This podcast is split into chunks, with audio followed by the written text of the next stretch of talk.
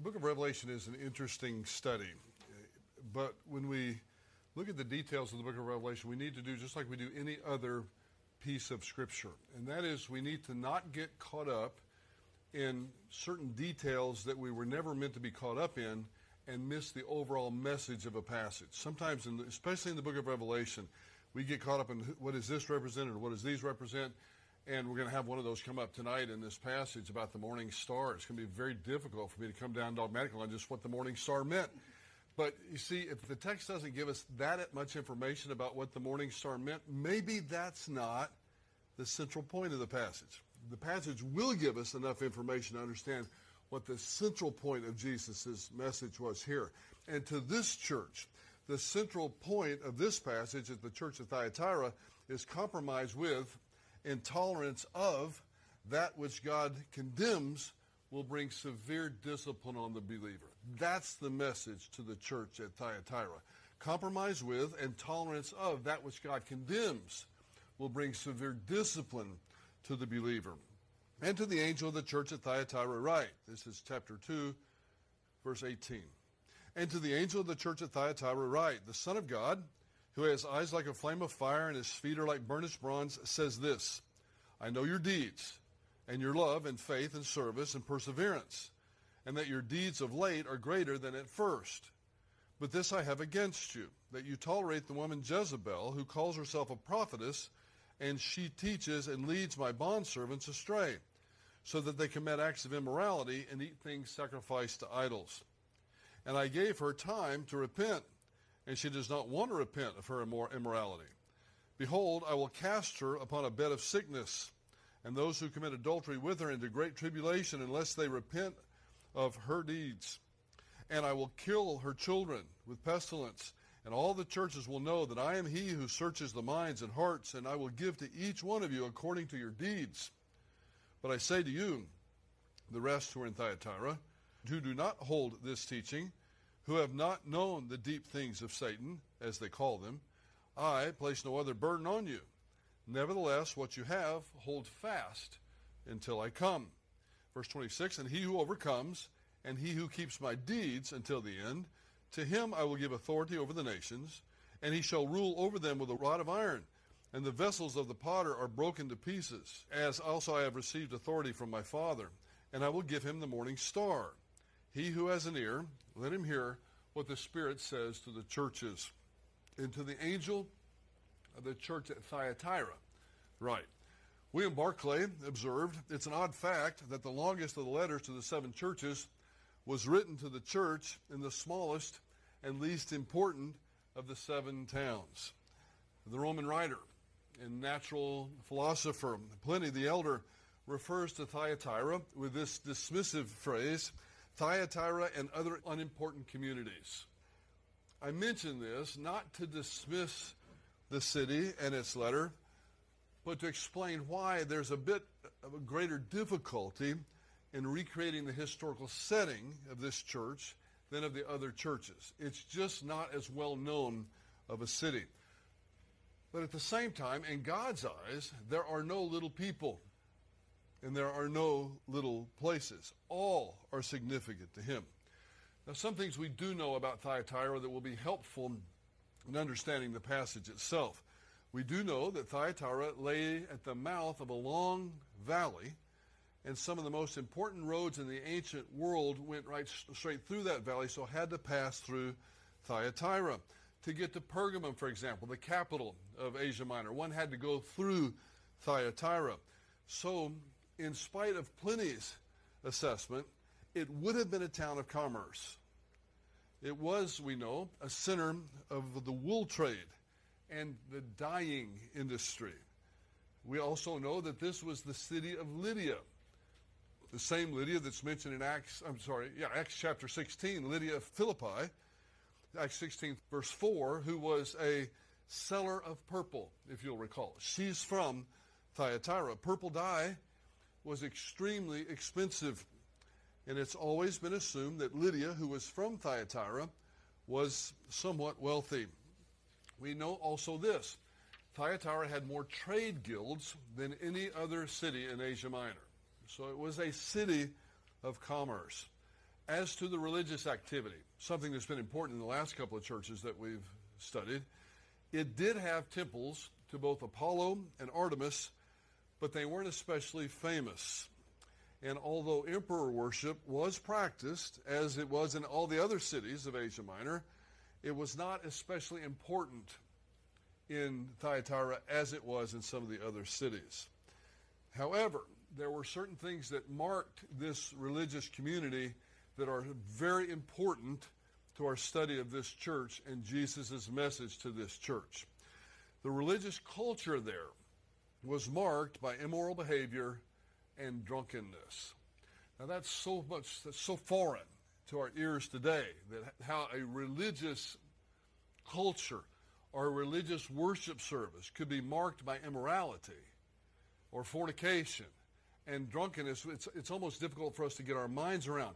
But in the ancient world, that was the world of the Greeks, especially the Greeks, sometimes the Romans as well that they had as, as part of initiation rites into their religions. There would be fornication and drunkenness. It was part of how they became related to God, as odd as that seems.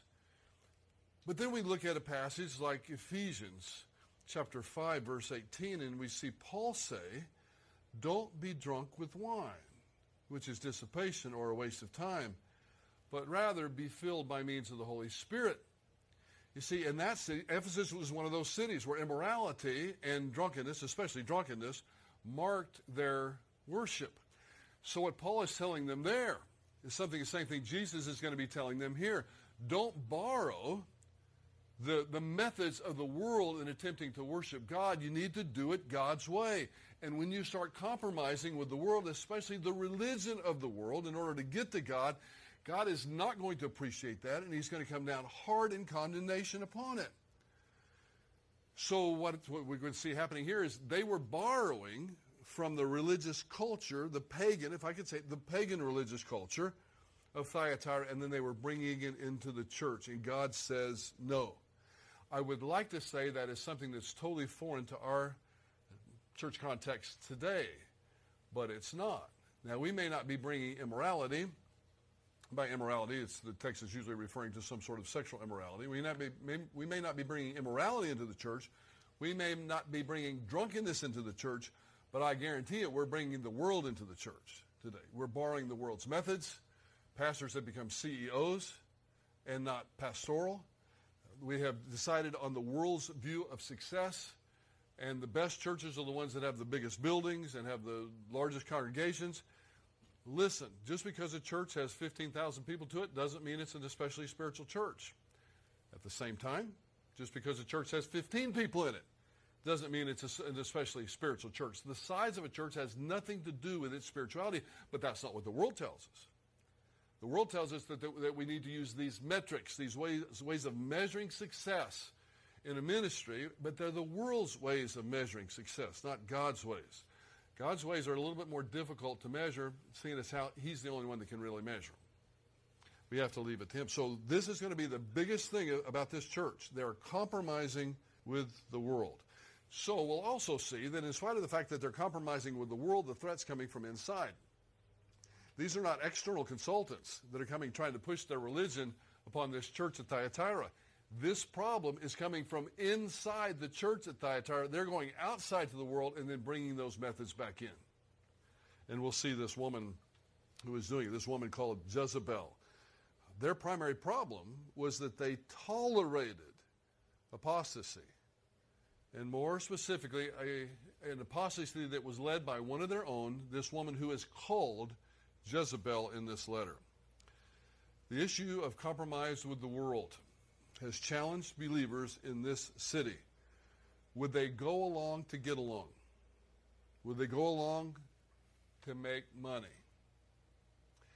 And that's why I mentioned the trade guilds. And that's why I mentioned Lydia probably being a very wealthy person. While Thyatira was insignificant in some ways, it was not insignificant when it came to commerce. And would the Christians in Thyatira go along to get along to make money. It looks like some of them were. The description of Christ here, as we've seen in every one of the churches, comes from the first chapter. It's threefold, and is particularly relevant to the church in Thyatira, as all of them have been to the individual churches. Son of God speaks to his deity and authority. The Son of God who has eyes like a flame of fire. The eyes like a flame of fire were descriptive of penetrating insight into the deeds and the thoughts of others. And feet like burnished bronze. This emphasizes purity in the ancient world and the fact that Jesus' purpose was to purge impurity from the church. Jesus doesn't play the game of impurity in individuals, and he doesn't play it in the church either. Once again, I'm not in any way implying sexual immorality and drunkenness are a problem in the Christian church in the 21st century in America today. That's not what I'm implying. But the same thing can be happening when we're bringing the world standards into the church. And it's just as immoral, actually. Now, verse 19, I know your deeds. This is going to come up twice here in this passage, once in a positive way and once in a negative way. The word deeds is, or works is morally neutral. The, the context has to determine whether they're good deeds or whether they're bad deeds, good works or bad deeds, or bad works. In verse 19, these are good works. I know your good works, he tells them. I know your deeds.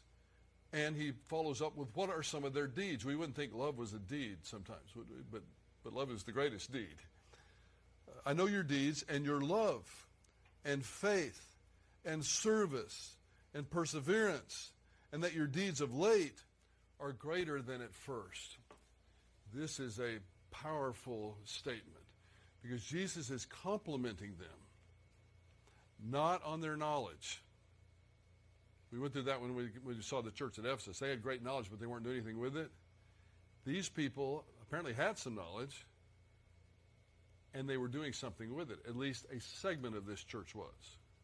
Ever since the Reformation times, probably as early as Martin Luther's nailing the 95 Theses of the door of the church at Wittenberg, but certainly by the 1560s in Geneva, work became a dirty four letter word in Christianity.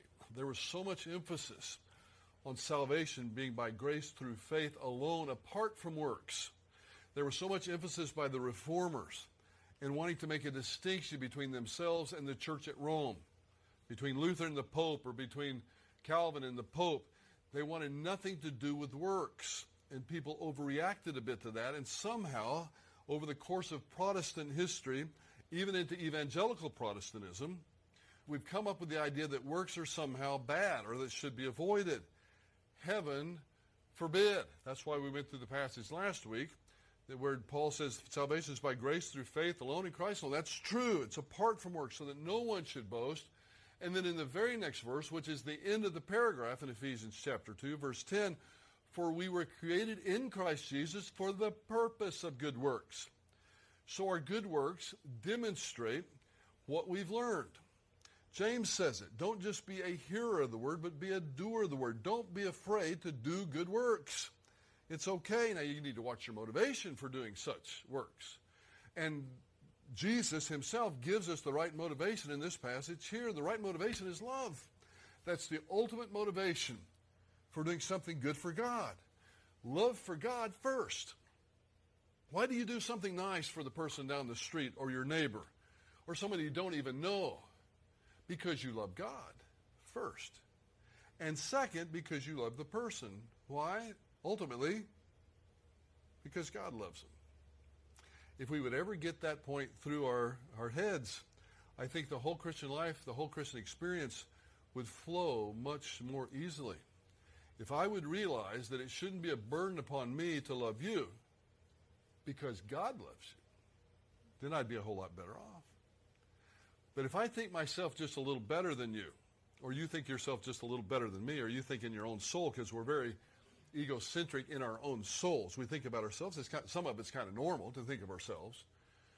But it's, in many ways, in many ways, it's almost as if it's just me and God and we're the only person, the only two people in the universe.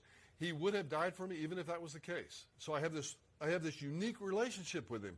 But then I need to realize he's got that same unique relationship with everybody else, especially those who are believers in the Lord Jesus. If I realize he loves you just as much as he loves me, no more, no less, but he loves you just as much. It's going to be a little more difficult for me to become angry with you. Somebody one time, in this very room right here, expressed extreme anger with one of my kids. And it, I, I explored it. I was objective, and I objectively looked into it, and I think the lady was just having a really bad day. And so I told her, after looking into it, I, I told her that's probably not the best thing to do. Uh, you got to be careful expressing how you're mad at someone that someone else really loves. I mean, you can do it, but you better do it in a really tactful way. And if that's true with me as a human being, in my own children, or you, somebody came in here and said, I don't like that so and so goes your church, he's a such and such, and he's a, I would probably say, you know what, that, that guy's a friend of mine. You might want to just keep that to yourself. Well, if that's true with me, what do you think it is with God? Because he loves the person perfectly. And you come in and you just maligning that person, you just hate that person, you want to do something bad to that person, I want to take revenge upon that person. And God loves them, everybody as much as he loves you. Eh, probably not the best thing, probably not the best position to put yourself in. Now, this doesn't mean that you call what somebody else does if it's wrong. It doesn't mean you call it right. It doesn't mean you say it's okay. But to hate the person is hating someone that God loves, and that's not a position you want to be in. Love's the ultimate motivator to do good works. I love God. I love the other person. So he's saying in verse 19, extremely important passage for the positive aspect here. I, have given you the negative already with respect to the message statement and compromise, but he's complimenting them here. I know about your deeds. And guess what? I know that your love and your faith and your, your service and your perseverance, they're increasing which means that, that your spiritual life must be the, on the right track. He's, at least Jesus is implying that here. He knows their motivation. Now, if I was looking at your works, I may have to say, it looks good to me. I, I don't know what your motivation is, but not with Jesus. So I'm going to take his evaluation at face value that this means they're growing in their faith. Their deeds of later greater than the first. And then, unfortunately, we have a, a but. And this is another strong conjunction. This is the this is the conjunction alla, A L L A, but there's a problem in this church. And we we see that in six of the seven churches. There's a problem. Only one of the churches there wasn't a problem. But six of the seven have them, and this one's got a big one. Small church, more's written about this church than any of the rest of them. It's a significant problem. They were both learning and doing, at least as a group, but they're also tolerating something they should have never tolerated. Toleration is also a concept that is context specific. One can, and I believe most cases one should, tolerate non moral differences in someone else. If someone likes lavender shirts and you don't particularly care for lavender shirts, um, I hope you'll tolerate that there's no moral component to that, unless I knew you didn't like lavender shirts and I wore it just to make a point. You see, now that there would be a moral component there, but there's so many non-moral things that we should tolerate. But when it comes to things that have a moral component to them, if we tolerate something that has a moral component that God says is wrong or sinful or bad or evil, pick your word, and we say, I'm going to tolerate that, we're saying, what God says is wrong, I'm saying is okay. And boy, you t- that marks our culture today. And that did not come from the scriptures. That came right straight from Satan's playbook. If he can get us to tolerate that which God does not tolerate, then we're in trouble as a culture. And that's what marks the United States and perhaps other countries as well. We're tolerating something that we shouldn't. They were tolerating something they shouldn't.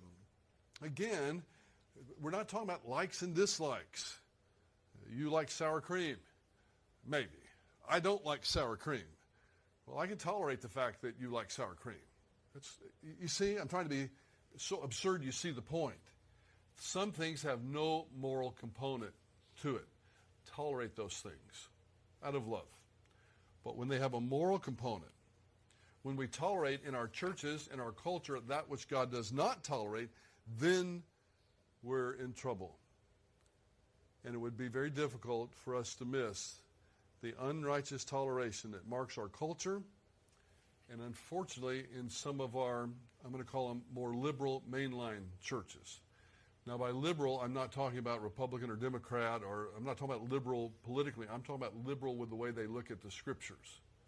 When I use the term spiritual liberalism or Christian liberalism, I'm talking about people that don't look at the scriptures as though they have authority that should be followed in their total, in, in totality.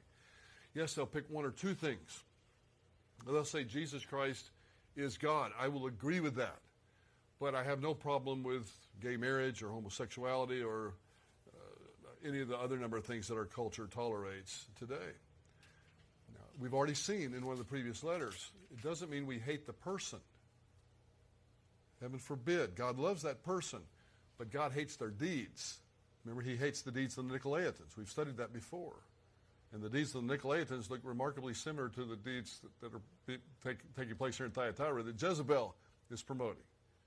We just have to be careful with this concept. Don't confuse loving someone else with tolerating something in them that is immoral. We cannot celebrate immorality. Peggy Noonan, who used to write for President Bush, uh, H.W. Bush, she once said that you can tell a lot about a culture by what it celebrates. And our culture celebrates the wrong things today. And that's what was happening in Thyatira. Today, our culture insists on not just toleration of the individual, but toleration of the act. And that's where we've gone wrong. That's where we better be careful. We better be very careful not to tolerate something that God calls sinful. Now, please, if I may, this is crude, but you're all adults here. There's a church that comes from Kansas.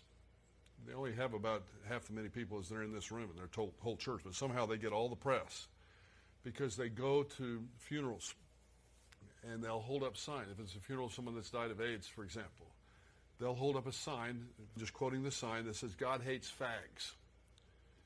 Kill the fags. That's not what I'm talking about here. That is sinful in and of itself. It's cruel to do something like that. It's, there's no place for that in Christianity. You can refuse to tolerate the sin without doing something as sinful as that. I hope you see the point. By the way, we all have problems. We all have sin. And when we start picking out the sins of others and ignoring our own, I can assure you, you're not advancing in your spiritual life when we can look at our own sin and say, Thank you, Father, for having mercy upon me. Thank you for having mercy upon me, a sinner. Please have mercy upon my friend, too. Help them see what they're doing. Then that's when we might be you know, growing a bit more. But I have this against you that you tolerate the woman Jezebel, who her, calls herself a prophetess, and she teaches and leads my bondservants astray so that they commit acts of immorality and eat things sacrificed to idols. The word aphiemi is the word that's translated tolerate here.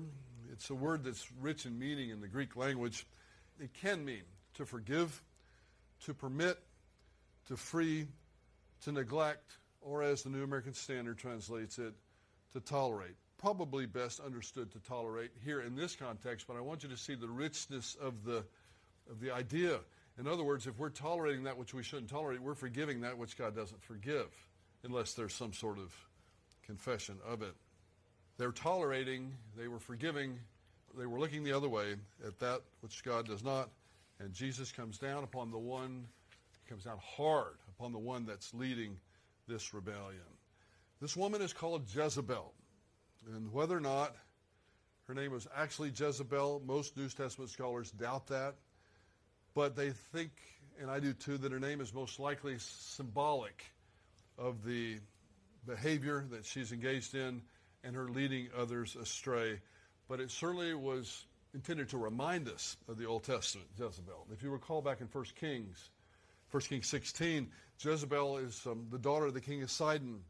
She became the wife of Ahab, who was the king of northern Israel she exerted strong influence over the religious life of Israel, the northern kingdom, establishing the worship of Baal or Baal, if you prefer. Uh, so strong was her influence that the scriptures attribute the apostasy of Ahab, her husband, directly to his wife. If I can't help but think of back in, in Genesis chapter 3 because you've listened to the voice of your wife. This happened right after they got married. I don't know if Ahab was fooled or not, but right after they got married, in 1 Kings chapter 16, verse 31, Ahab began following the practices of Baal worship and built a house of worship and an altar for Baal in Samaria, setting aside a grove that they could worship in in Asherah. That's in verse 33 of chapter 16. A campaign was conducted then to get rid of all the prophets of God. You remember that in 1 Kings chapter 18. And Jezebel herself organized a great number of prophets to do so. She fed them, she housed them, she paid them. And to meet this challenge, God didn't send 700 of his own prophets. He just sent one. This man named Elijah. And Elijah's the one that prophesied a drought that would last for three years. And then you remember the great battle on Mount Carmel. I've had the opportunity, as some of you have, to, to stand at the very place where this great battle took, took, took effect. And it's, it's, and it's an interesting spot. It's a beautiful spot. But, of course, God, working through one man, ended up defeating the prophets of Baal. And it was a great spiritual victory for Elijah. But as happens sometimes, we're most vulnerable to defeat. Right after great spiritual victories, Jezebel says, after he's after 700 of her prophets are killed, Jezebel says, "You're a dead man."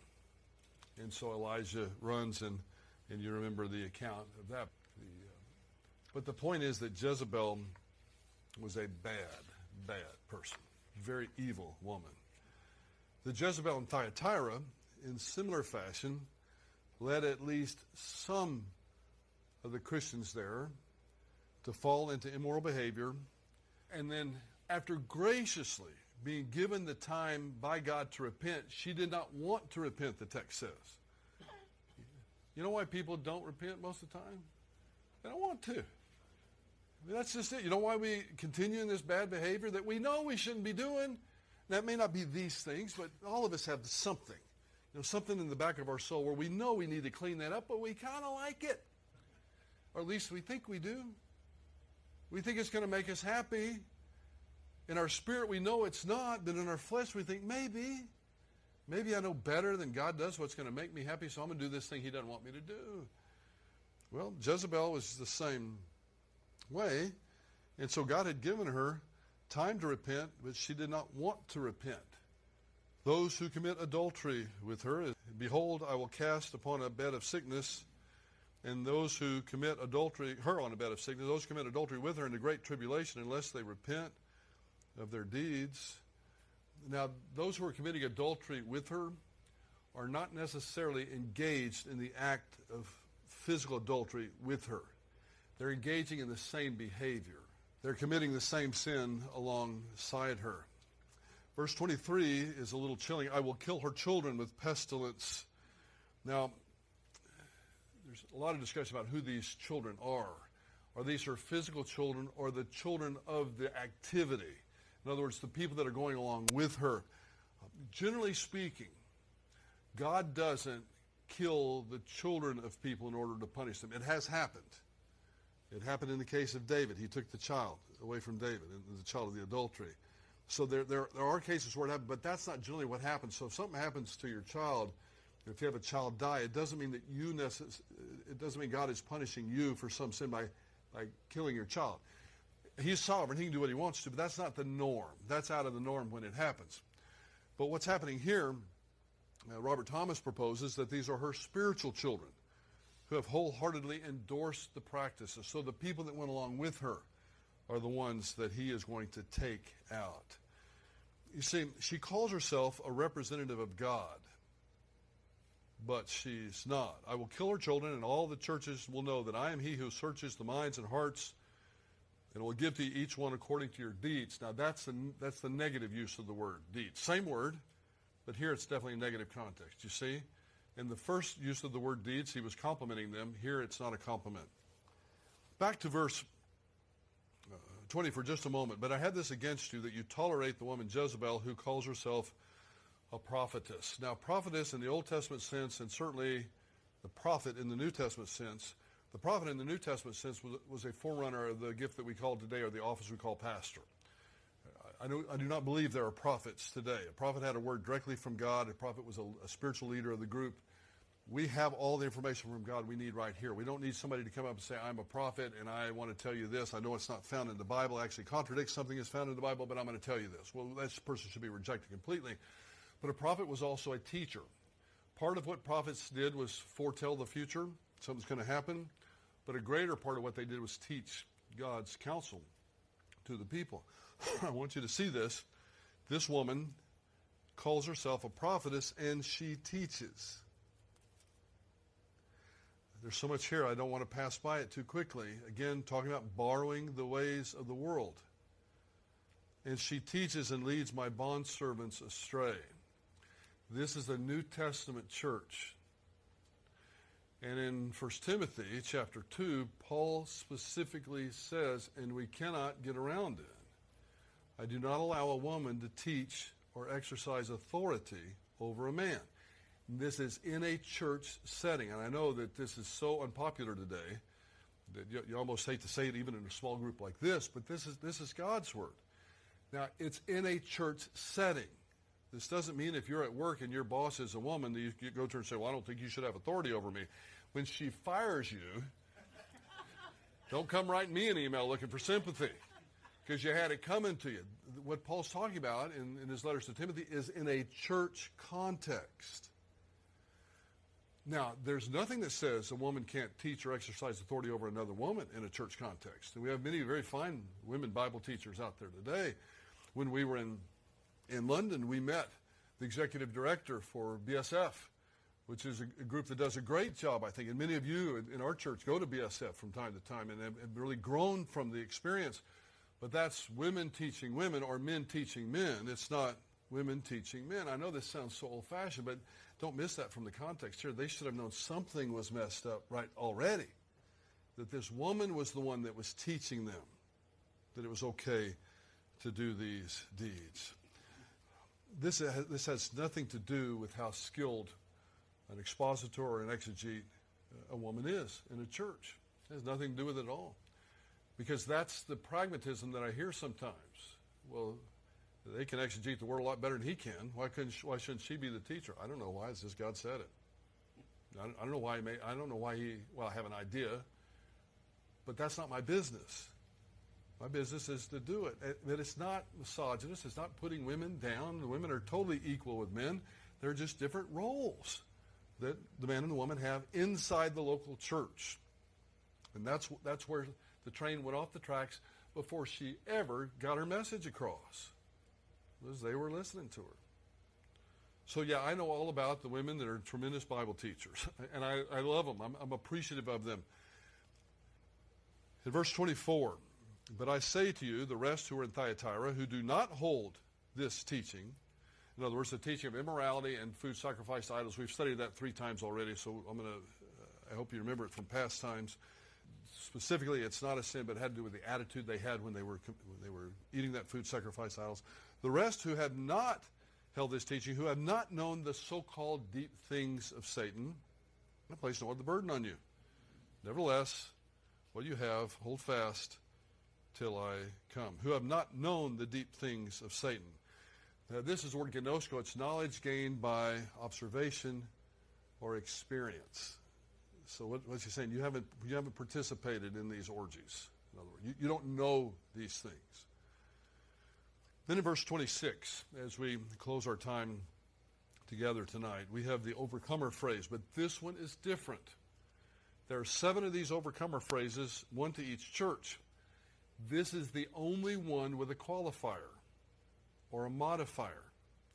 Now, we've said before, and, and I know that there are a, variety of views on this, and I respect that, but the, the closer I look at this, there are certain things in these can I call them the rewards, that are true of all believers. For example, will not be hurt by the second death. No believer will be hurt by the overcomer won't be hurt by the second death. No believer is going to be hurt by the second death. So, in general, the overcomer is a believer in the Lord Jesus. However, here there's a there's a qualifier. Did you see what it was? He who overcomes, these are two participles. The, overcomer is a participle, and he who keeps my deeds, that's also a participle, connected by this word kai. So, yes, for the one that over, the believer and the believer who is faithful, who keeps my deeds until the end, who perseveres, to use their word in verse 19. So it looks like there are people that are doing it. That's the person that will receive what comes next. Again, great discussion in Christianity as who rules with Christ in the millennium and then who rules with Christ in eternity. Is it every believer or is it only the faithful believer? Let me answer it this way. There is a sense in which every believer rules because we're in Christ and we share everything that he has. We share in his inheritance. So, yes, we share in that rulership. But I want you to think about it for just a moment. The millennium begins with maybe a few thousand people. Anybody that survived the tribulation as a believer and went on into the millennium, those are the ones that populate the millennium. However, there's been billions of Christians from the beginning of the church age until now. If we all individually were ruling, if we weren't ruling through Christ, but we're all individually ruling, one millennial saint, at least at the beginning, is going to be ruled by about 25, 30,000 Christian believers. It's, it's probably not what it means. All of us are going to rule with Christ in the sense that we're in Him, that we're part of Him, and we share in His inheritance. But there's something over and above that. This blessing certainly appears to be one for those who are faithful. So you got the overcomer in general who's a believer, and uh, John says as much in, in 1 John, who's the overcomer, but the one that believes that Jesus is the Christ. Same author, written about the same time. But here we see there's a modifier, and he who keeps my deeds to the end. To that one, to that one I will give him authority over the nations and he shall rule them with a rod of iron as the vessels of the potter are broken to pieces. Now, that's a reference to Christ. But you're going to, not only will you share with him, you'll rule alongside him. How that'll look, I don't know. Because Jesus is going to be the ultimate authority. Perhaps it's like Jesus is the president and we're city council members, you know, something like that. I'm not sure. But this is a great honor that God is giving those who both overcome and and keep the deeds till the end as I also have received authority from my Father. Jesus received it. I'm giving some of that authority to you if you overcome and you keep my deeds until the end. Verse 28 is one that I don't want to spend a lot of time on because I just simply don't know. And I will give you the morning star. The morning star is the second half of the blessing ruling with Christ and receiving the morning star. The first is clear, second is not so much. Some take this to be Christ himself. John Walvoord took it that way. Uh, Mark Hitchcock takes it that way. Uh, brilliant guys. The wording here does seem to draw at least something of a distinction between Jesus who is speaking and the gift that he's giving. So I'm going to give you the morning star. Now, he could be speaking third person. You know, I'm going to give you me. But it's difficult to be too dogmatic there. Jesus himself is called the morning star in, in Revelation chapter 22, verse 16. So uh, I'm not saying Dr. Walvoord didn't have a point. I would never say he didn't have a point when it comes to the book of Revelation. But it may be better, it might be better to understand these overcome, overcomers will shine as stars in the millennium, which would have been an allusion to Daniel chapter 12, verse 3. But my point is, we simply don't have enough information to be dogmatic. And this is where, as a pastor, as your pastor, I want you to be very careful. There are plenty of ministries on television, some on radio, that are totally devoted to eschatology, totally devoted to the study of Revelation And those ministries, when they get totally devoted to the study of one aspect of systematic theology, sometimes can lose a balance. And sometimes we'll feel obligated to come down in a dogmatic way on something the text was never meant to be dogmatic about. So if you want to write me this week and say, I believe the morning star was Jesus, then I'm going to say, maybe you're right. I mean, it could be. You're, you're totally, uh, perfectly entitled to that. But if you were to write me this week and say, I don't think this passage had anything to do with tolerating the world coming into the church, then I'm going to say, you need to read it again. Because we can validate that in the passage. Compromise with and tolerance of that which God condemns will bring severe discipline to the believer. On the other hand, faithfulness to Him, increasing in your good works over the period of your life because you love God and because you love His people, that brings great reward. Heavenly Father, we thank you so much for this severe warning. For in our culture today, we know that we have brought the world into the church in many ways, different ways than what they did in Thyatira, to be sure, or Corinth or Ephesus, but we have brought it in. And help us to have eyes that see and to tolerate only that which you tolerate, only to tolerate that which is non moral, and never to tolerate that which is sinful. And we'll ask it in Jesus' name.